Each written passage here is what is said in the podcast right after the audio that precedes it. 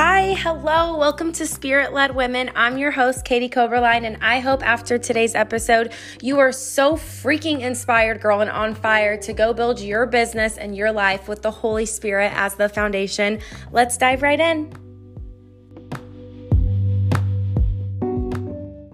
What up, buttercups? I'm literally coming to you live while I'm in my bathroom straightening my hair and I have the door shut, hoping my kids do not come in here and tackle me. But I wanted to kind of spin off the very first podcast episode I ever did, which was called it was titled, oh my God, it was my first one. It was titled, like, Why I Hate When People Ask Me How Much Money I Make. Because being in this industry, honey, if you are only focused on money, you're gonna run the second it gets hard. You're gonna run when you hit adversity. You are gonna run when the when you get faced with growth. And Jesus is like, yo, you prayed for that up level, but it ain't coming without a mountain, right?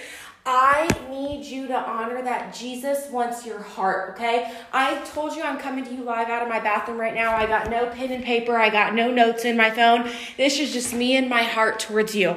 Because as a woman and a wife and a mom and someone who's been in network marketing for seven, eight years, I have seen it up and down where people, their target is money, and it is so self-absorbed and it is it's just so crooked from what Jesus teaches us y'all. And Jesus I don't believe he wants us to live in a poverty mindset and I don't believe he wants us to live in a prosperity greedy mindset. I truly believe he wants our hearts. That's what he wants. And I truly also believe that you know, we will get blessed financially when our hearts are postured and we are generous and we are faithful with our money. Not, oh, I'm gonna, I have a lot of money, so I'm gonna chase after this and I'm gonna get a big ego and a big head and I'm gonna prove to people how successful I am. I truly think Jesus has given us like the emoji face palm being like, child, what are you doing? When did this become about proving a point?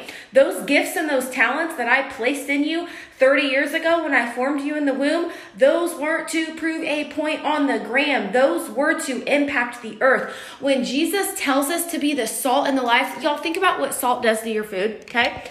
Got my straightener in my hand preaching right now. Think about what salt does to your food. It, it makes it taste better, right? And if we didn't have salt, the foods wouldn't taste the same. We are called to be the salt of the earth, which means when people get around us, they are supposed to experience the love of Jesus and the love of God. And we my cord's hitting my, my, my countertop right now.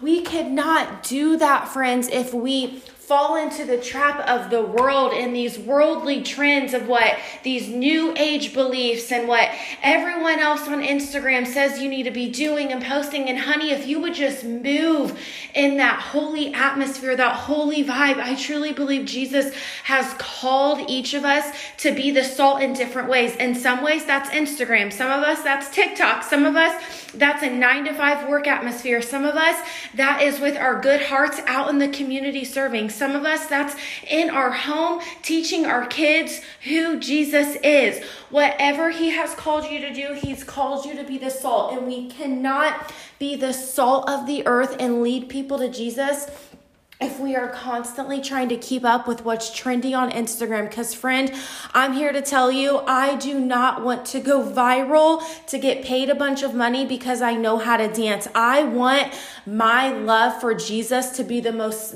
viral thing about me. I Never. I used to be very self absorbed, okay? I'm not even gonna lie to you. You deserve to get the full blunt me. I used to be so obsessed with trying to prove to people that I could be successful, prove that I was capable of doing this, and all of these things. And I got so sucked into all these things that didn't matter.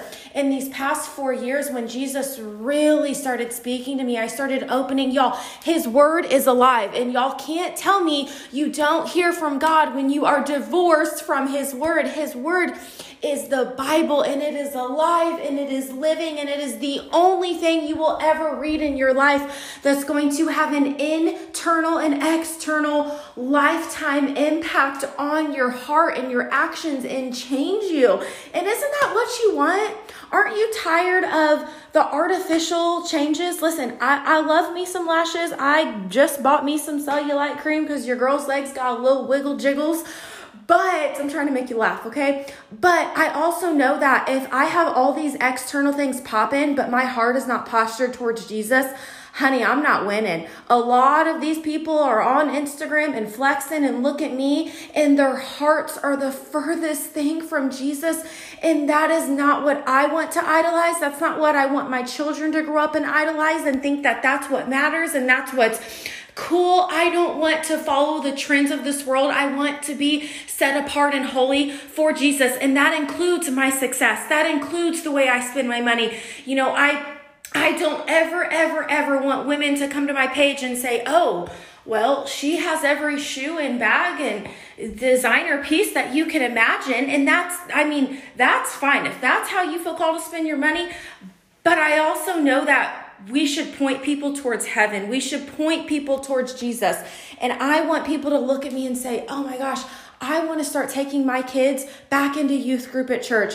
I want to start showing my kids the importance of tithing while they get their first job when they're 15. I want to start showing my kids that it's okay that we can wear these nice things, but these name brands aren't our identity. It has nothing to do with our worth, it has nothing to do with our success. Our identity is in Christ and who He says we are. And y'all, you can enjoy the fruits of your labor. You can enjoy these things on earth, but if the if your happiness is in these things, if they got taken away from you and it's just you and Jesus, you still gonna be happy? Because I can tell you wholeheartedly right now, I have faced rejection. I have faced a lot of hurt and disappointment. And if Jesus rolled up in my house and said, Yo, I know this is your dream house, but I'm going to take it away. We're going to go back to a rental, and I want you to do a lot of things for my kingdom. I would say, I'm not happy about this, but God, if it's going to grow me and you're going to use me, bet, let's go. If He came in and took away my Cadillac and said, Y'all are going to be a one car family, you're going to roll around in the Ford, and I want you to do this, I would honor and listen. Would it be easy? Absolutely not. But my happiness is not in these things that I drive or own or live in. I was just as happy when your girl was in a rental house and those rejections rejection letters were rolling in deep saying, Sorry, your credit score sucks. You are not qualified to do a rent to own program yet.